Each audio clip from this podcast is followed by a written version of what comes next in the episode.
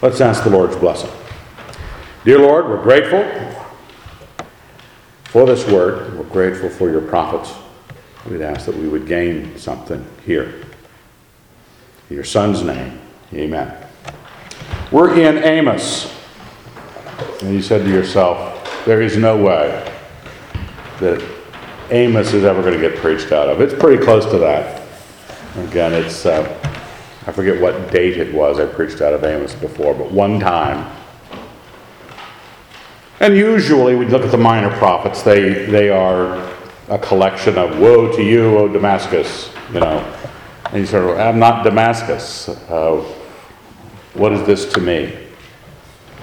But sometimes, as you read through, especially Jeremiah or uh, Isaiah, uh, Al's a big Jeremiah fan, you get so many great moments of teaching, analysis of the, our, our humanity, our sinfulness, our God, that uh, it's a great benefit to read through them, even if you say, I don't know what's going on, I don't even know what year we're in.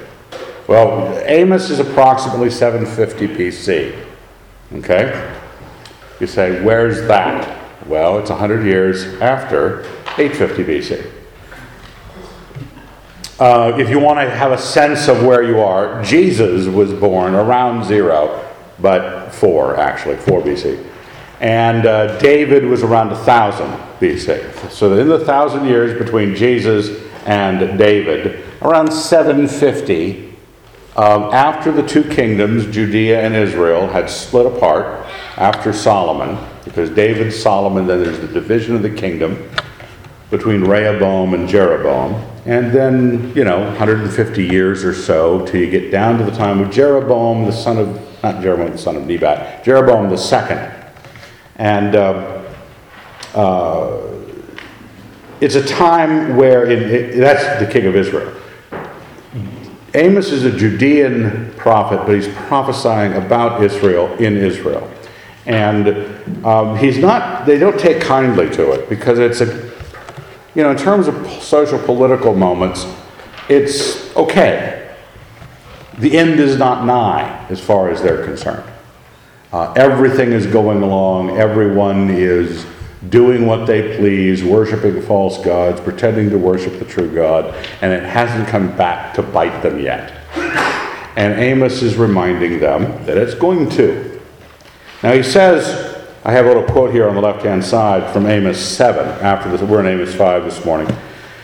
Amos 7:14 Then Amos answered Amaziah, I'm no prophet, nor a prophet's son, but I am a herdsman and a dresser of sycamore trees.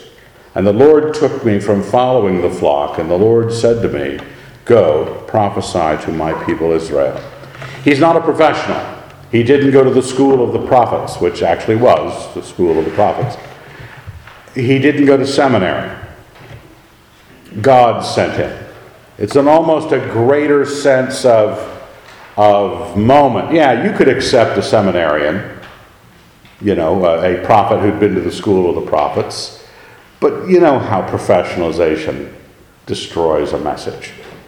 Oh, they could be saying good things. They may know how to do their homiletics or their hermeneutics. Those are words that real pastors use.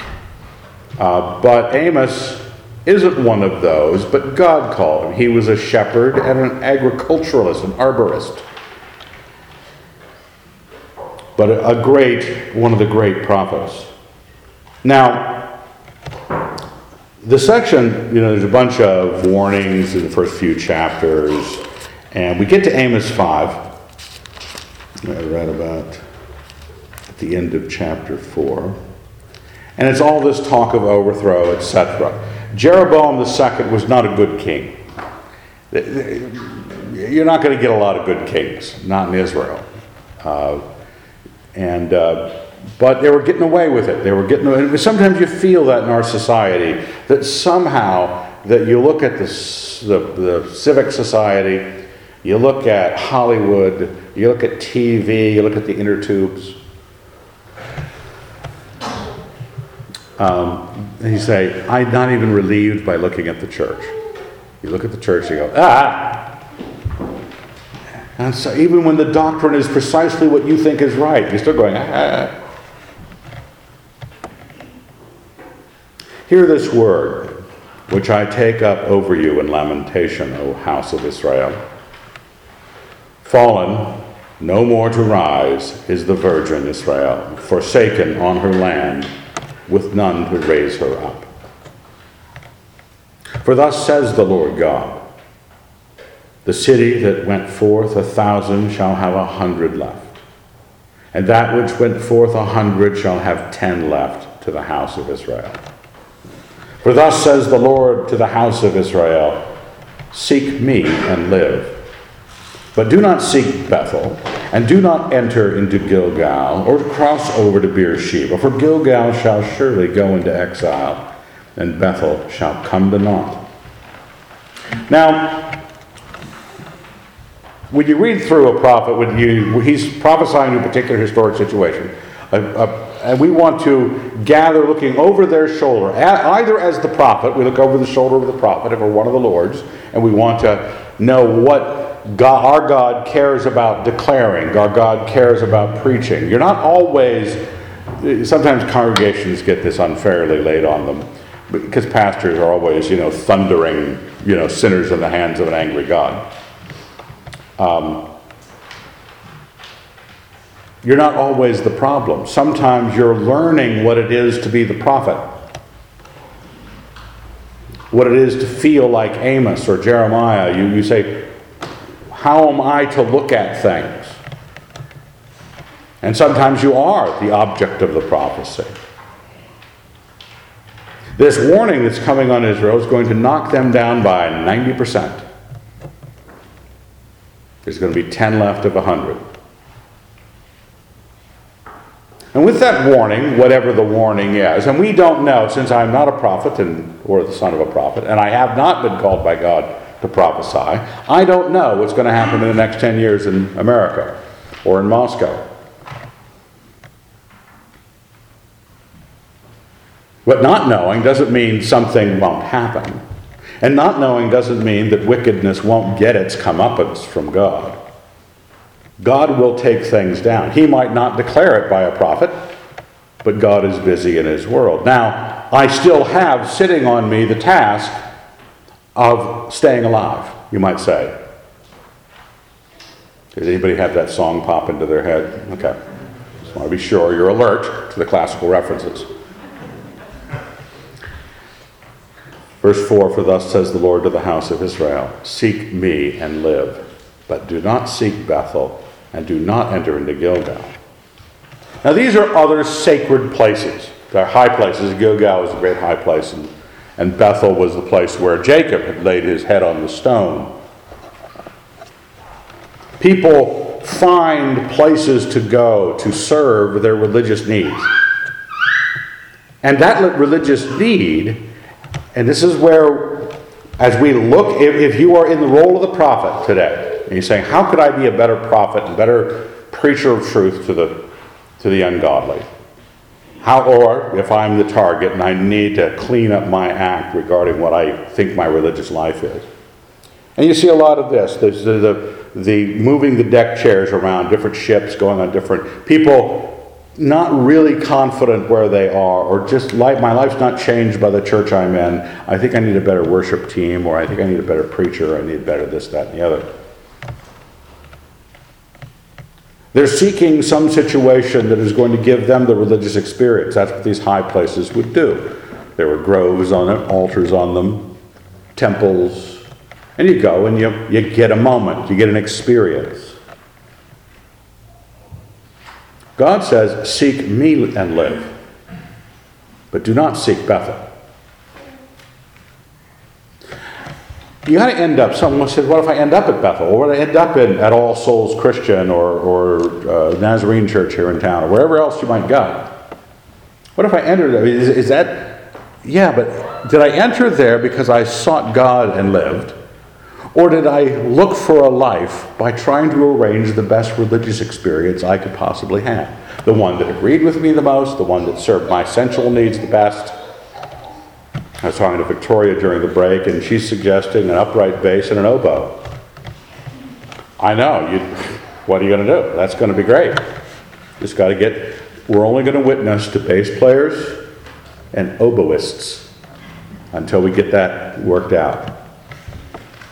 But what, you find yourself uh, assessing sometimes these things as if the religious moments are coming to you to fill that religious void. Not that you are looking for your God, that you are looking for Him so that you might have life. And that you're thrilled when you meet it at the Nazarene Church, and you're thrilled when you meet it at Trinity Baptist, you're thrilled when you meet it at uh, uh, uh, Resonate and the various other churches that are preaching the Word of God. Because we sought God to live. He says in verse 6 Seek the Lord and live. He says it again. Lest he break out like fire in the house of Joseph, and it devour with none to quench it for Bethel. The house of Joseph, in case you're wondering, Joseph uh, didn't have a tribe. He had two sons who were half tribes, Manasseh and Ephraim, and they were synonymous with the nor- northern kingdom, Israel. So sometimes Israel will be referred to as Ephraim. They're the house of Joseph. And it devour with none to quench it for Bethel. You, O you, who turned justice to wormwood and cast down righteousness to the earth. There's a basic, as we look, as we look as either in the shoes of Amos or in the shoes of his targets, where things are being measured out. Says, I know people can be religious. I know they can seek the gods or God in all sorts of different ways thinking that the religious experience is going to do it for them. But in seeking the true God, that person is turning on an axis of ultimate righteousness. That's, that's what's moving them. Not the experience of religion, not the establishment of a good home life or a family. When you choose a church because it's going to make your family better, you made a wrong choice. As C.S. Lewis says in Mere Christianity, let your choice be in terms of whether there are truth and holiness there. Is there truth and holiness? Now, when I seek God and you seek God, we sometimes have changed our image of God into something that makes a.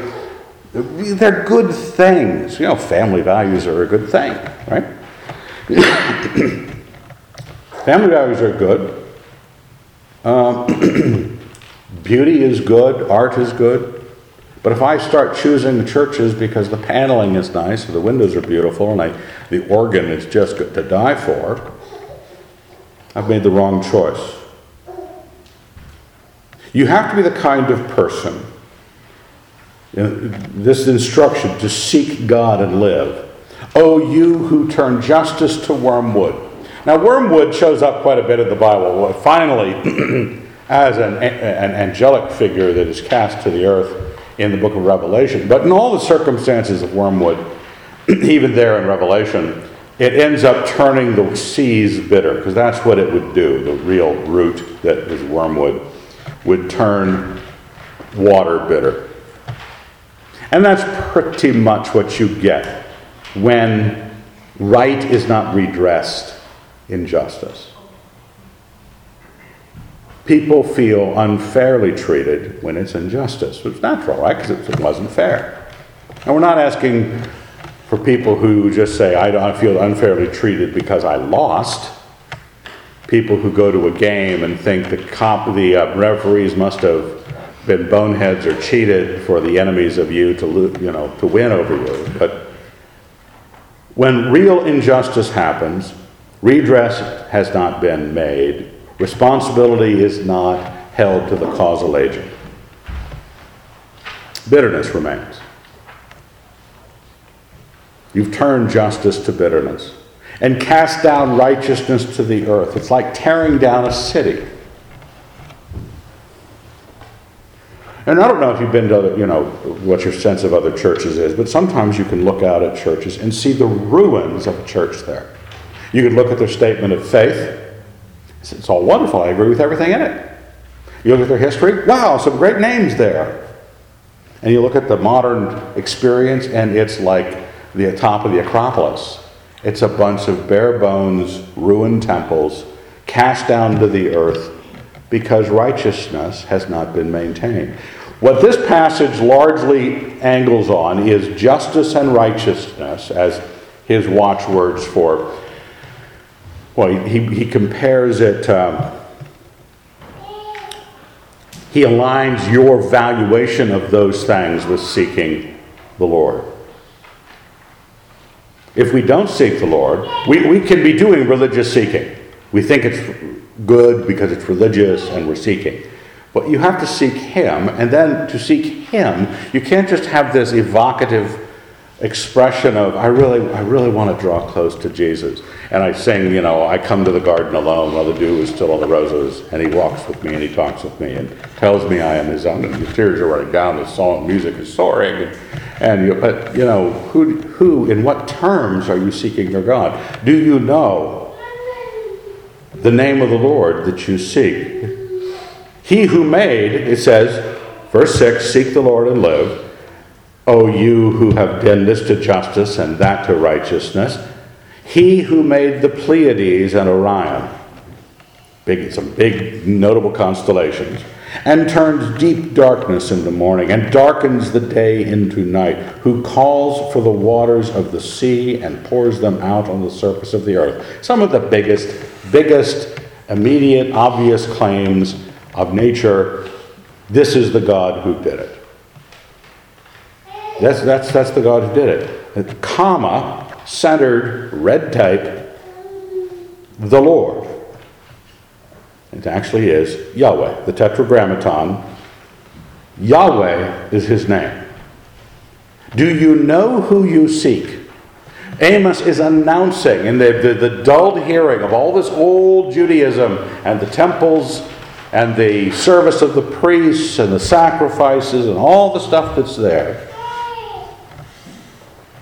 You need to seek that God. Have you forgotten that God? Do you know that that God is based on righteousness? Have you watched as the evangelical church has slowly taken the teaching of the scriptures on moral issues, not just theological ones, and thrown it over the side?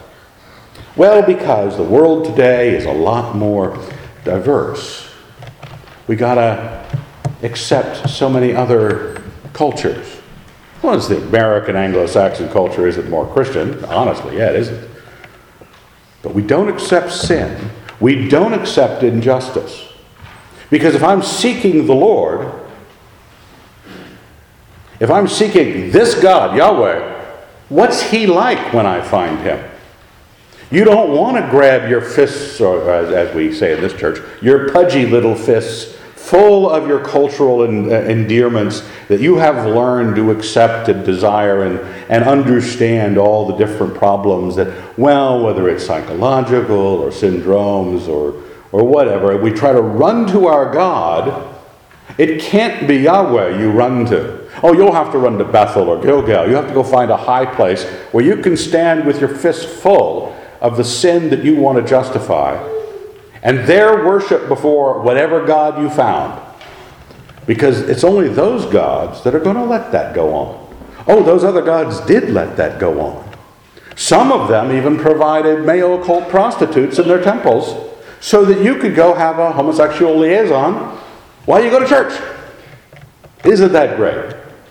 And our pudgy little fists are trying to collect as much of the world's sin as we can accept and try to claim we're still seeking the Lord in justice and righteousness. This Lord, Yahweh is his name, who makes destruction flash forth against the strong, so that destruction comes upon the fortress. Side note, verse 10 they hate him who reproves in the gate. They abhor him who speaks the truth. A little bit of side information from Rummy Amos's notes he took. When people start saying things, and boy, Jeremiah was big on this one, they did not think well of Jeremiah at all. He was really unpopular. He had the standing of the Westboro Baptist Church when it came to the Jews. They really didn't like him. They thought he was really annoying. They threw him in a hole. Amos is learning that too. Therefore, because you trample upon the poor and take from him exactions of wheat, you have built houses of hewn stone, but you shall not dwell in them. You have planted pleasant vineyards, but you shall not drink their wine. For I know how many are your transgressions, and how great are your sins. You who afflict the righteous, who take a bribe, and turn aside the needy in the gate. Therefore, he who is prudent will keep silent in such a time, for it is an evil time. When we see the great problems in the world, not just the sin of the internal man, but the sin of the rapacious capitalist or the sin of the unconstrained uh, uh, sexually deviant. Whatever, whatever it is,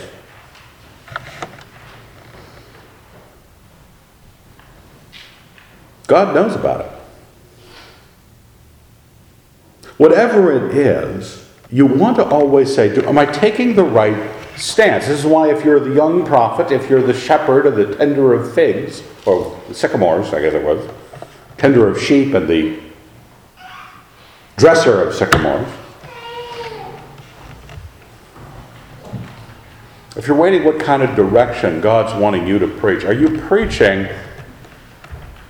thunder and lightning on the whole society? The prophet here recommends you keep your mouth shut. When you talk about it, if you're going to talk about it, you're going to talk about it in the Lord's terms. Not in the terms that once you saw the sin, you want to. That's the problem with Westboro Baptists. Those are the guys that, you know, God hates fags at any military funeral because I don't know why. I really don't know why. Everybody wants to punch them in the face. That's basically. And they're, they're, they're, they seem to be really bad people.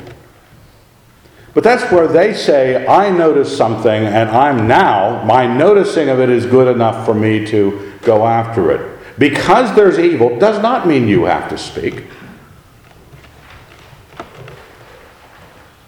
Because there's evil, it does not mean you have to speak. It'd be prudent in many cases not to. It is an evil time. Verse 14 Seek good and not evil, that you may live. You notice what the recommendations are? They're personal. Seek me and live. Seek the Lord and live. Seek good and not evil, that you may live. And so the Lord, the God of hosts, will be with you, as you have said. How do you, you can't force a people to seek God.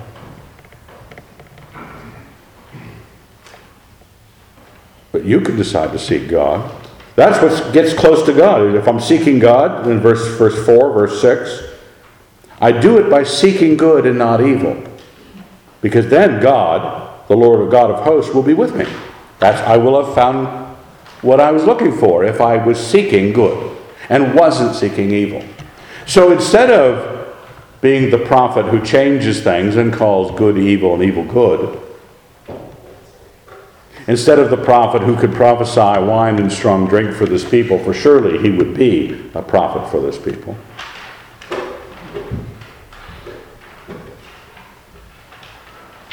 You seek that which is good You don't take justice and righteousness and change them, because that turns one to bitterness. And if I don't understand what righteousness is, if I don't understand what justice is, I will be not seeking good. I will be actually seeking evil. Hate evil and love good and establish justice in the gate. It may be that the Lord, the God of hosts, will be gracious to the remnant of Joseph. Now, in all of this, this is like I've mentioned this a few times recently, that loving things and hating things is really what do I turn toward, what do I turn away from?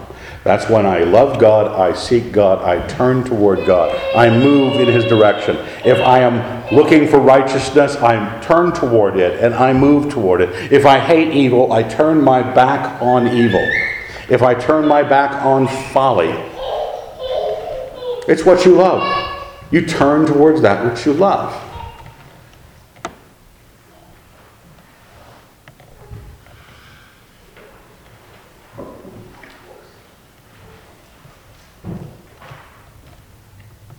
It's how we know we respect something.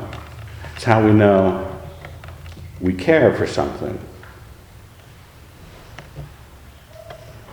As it, uh, Lord Chesterfield once said, I never knew a man who spoke without thinking to someone he feared or to the woman he loved.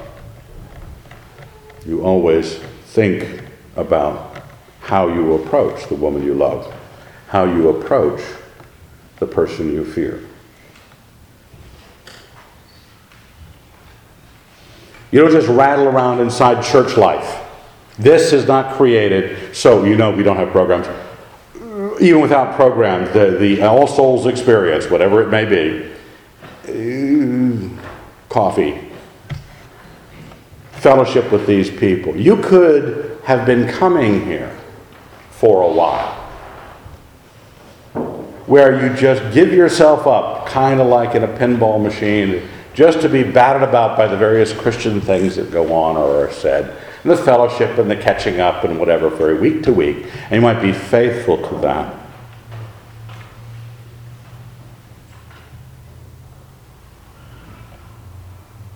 But I have to, I have to make a decision here. Am I pursuing righteousness? Am I loving it? Am I hating evil? Because God's presence with me, it all comes down to if I want to be on Amos's side in terms of how I preach to others, when I'm warning my friends who are being casual,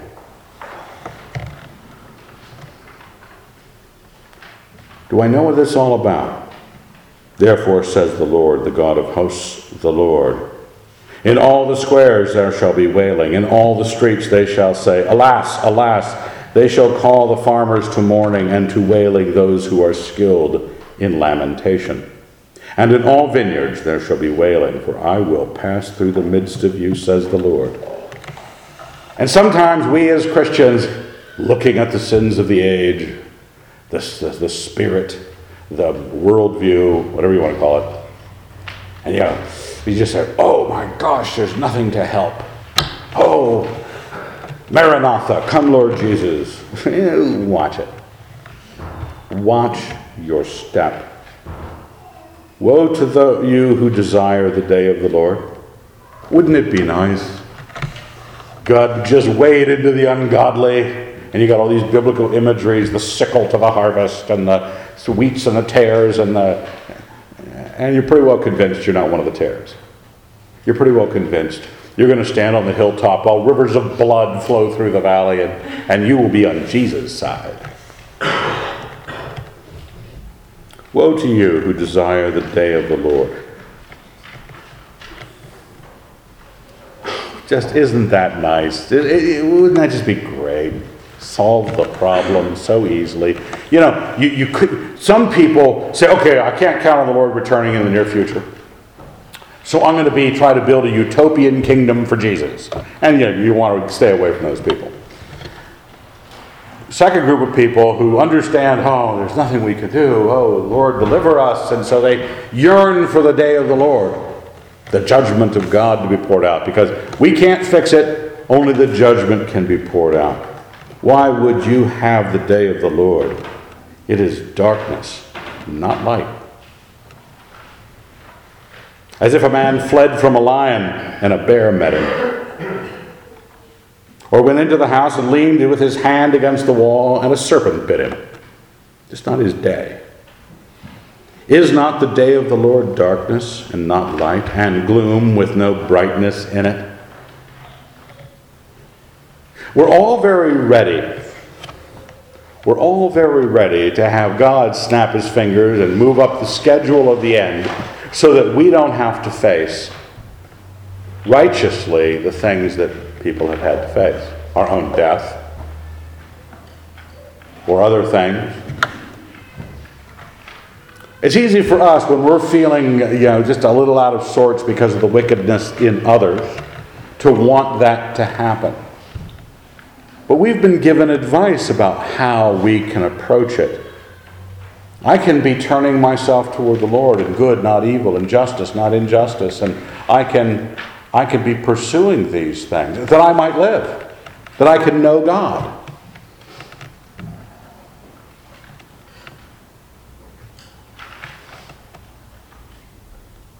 You don't know how it's going to, the collateral damage. It's like you're running from a lion and a bear, you know, or walked into home. Boy, dodge that. You think you've dodged it, but unless you've already stepped forward into life with a seeking of God,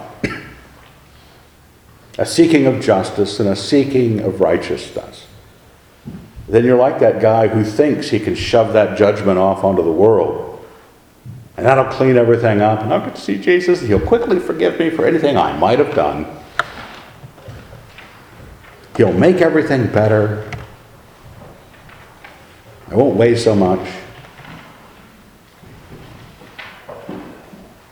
God wants us to be doing something with our religious life that changes our outlook about that. That dependence on the day of the Lord. The day of the Lord, it's over, folks.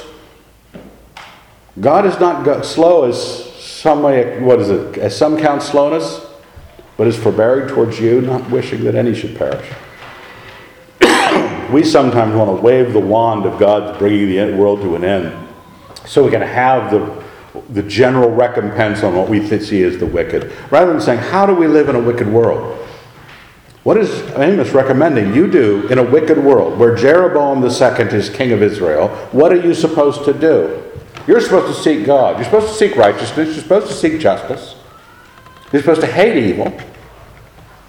You're not supposed to go to Bethel, Gilgal, or what's the third place? Beersheba.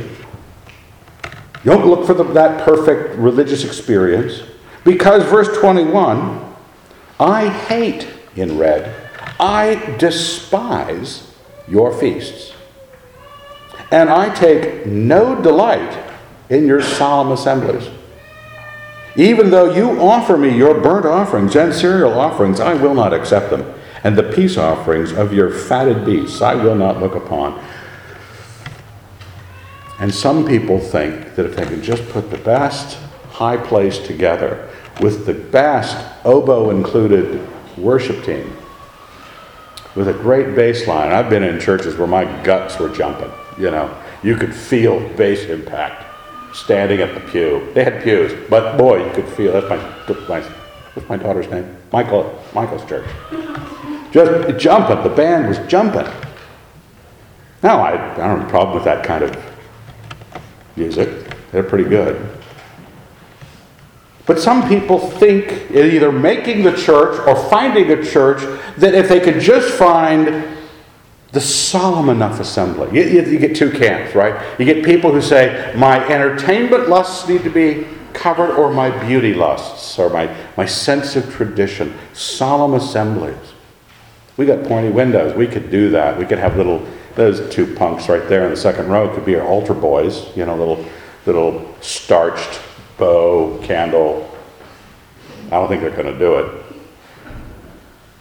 We could get one of those walk up pulpits, you know. That would be great for the scripture reading. People would volunteer then. Solemn assemblies. You know, God really likes those, right? No, we really like those. God hates them, God despises them. People love reverence because reverence tells them that how high and lofty their thoughts of religion are. God wants you to care about justice and righteousness and seek Him, not an experience of reverence. And so, some people, when you realize talking about this notable, solemn moment in the temple or wherever they're carrying it out, and some people side with Amos, yeah, that's right, what a bunch of stuffed shirts those people are. What a bunch. Take away from me the noise of your songs. To the melody of your harps I will not listen. Some people think if they could just make it, make your heart entertained enough and have it another romantic song about the Lord, the Lord calls it noise, and He doesn't want to hear it. He wants to have people who seek who He is, and seek who He is in terms of the qualities of the Lord that He wants man to care about righteousness and justice. Now, this next verse is the famous one Martin Luther King Jr. quoted. But let justice roll down like waters and righteousness like an ever flowing stream. You've probably heard it on a newsreel or an old TV thing with Martin Luther King being played. Let justice roll down like waters.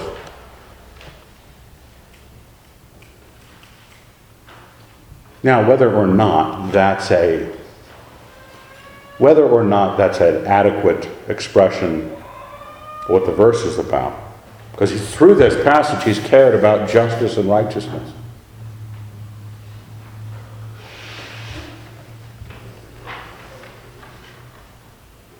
I want you to think about the image, not where it got fit into our modern civil rights movement. What, what's the image here? Let it roll down like waters, like an ever flowing stream. What's, what's the good there? What's that image? What's the, what's the image good? Have you ever been camping? This is the Northwest. You should, I think you're required to.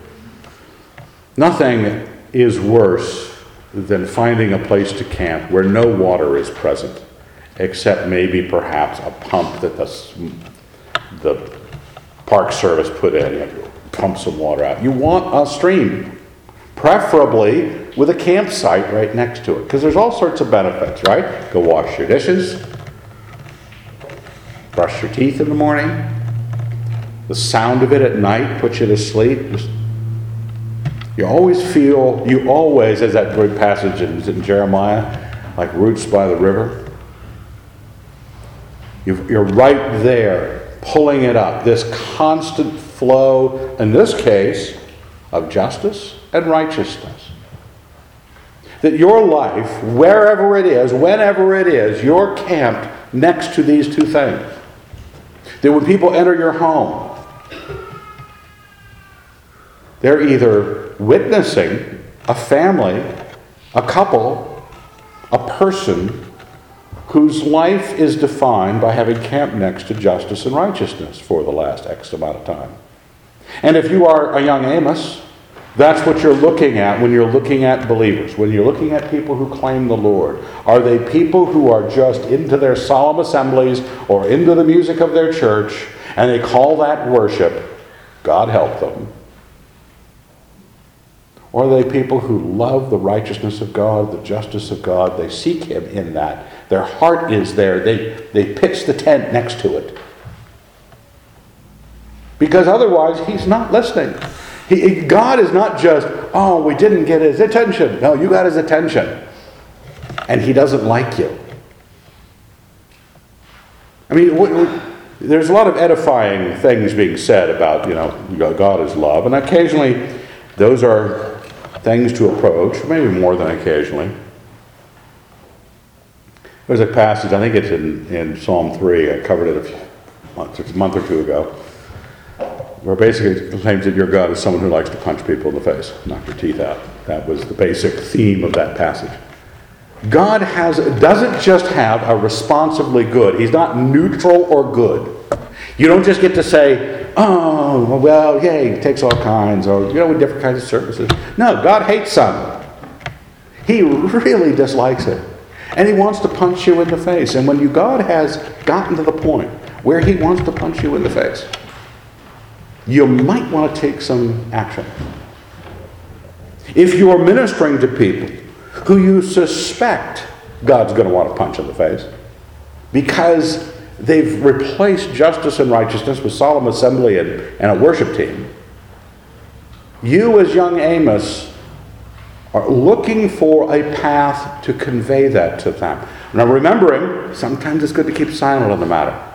But you can't stop seeking the justice and you can't stop seeking the righteousness. Did you bring me sacrifices and offerings the 40 years in the wilderness, O house of Israel? Was it, was it you? Were, were you the people that I was leading out of bondage in Egypt? Were you doing that stuff now? Because what, what happens? You got to listen to the counter. Because it, you, when you're Amos and you say, God despises your solemn assemblies because you're not seeking justice and righteousness. And what did they say in return? What did they say to Jesus Christ? We have Abraham as our father. You get that all the time. Because in those places, those traditional places of Bethel and Gilgal, Beersheba, Jerusalem, the real temple, fake temples, real altar, fake altars, people have a claim to, to, to tradition. We're the ones God worked with in the Reformation. Yeah, but you denied the Lord Jesus Christ in the 2000s.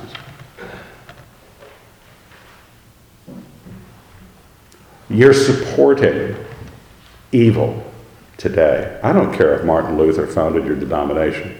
I don't care if John Calvin did. I don't care if John Wesley did. I don't care if you go back to St. Augustine. I don't, I don't care who you pick up. God is looking and says, Were you the guys that were sacrificing to me back in the wanderings? You take up, you shall take up Succoth your king and Kaiwan your star god. This, both are gods of Saturn, the, the planet Saturn. Your images, which you made for yourselves. Therefore I will take you into exile beyond Damascus, says the Lord, whose name is the God of hosts. It doesn't matter that your father is Abraham. It doesn't matter that you belong to a church that goes in the Wayback Machine all the way to the apostles. Doesn't matter. It's whether you seek the Lord. It's whether or not justice and righteousness exist in you. Your denomination could have that kind of history. Chronological continuity does, is not an epistemic source. It doesn't make something true.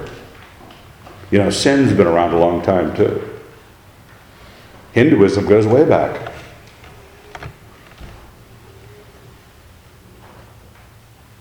This is a moment of choice for everyone.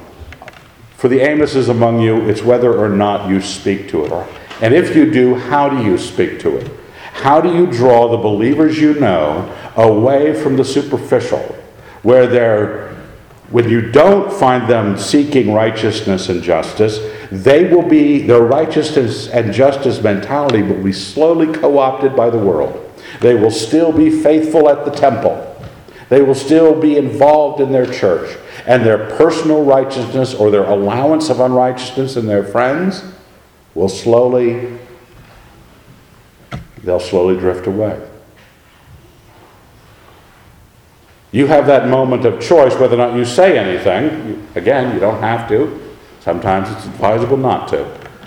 But if you do, you're trying to get them not to have a different kind of worship service, but a different kind of relationship with their God, with the things God wants, people are seeking. The things God wants, people are turned toward, and they're turned away from that which God does not want.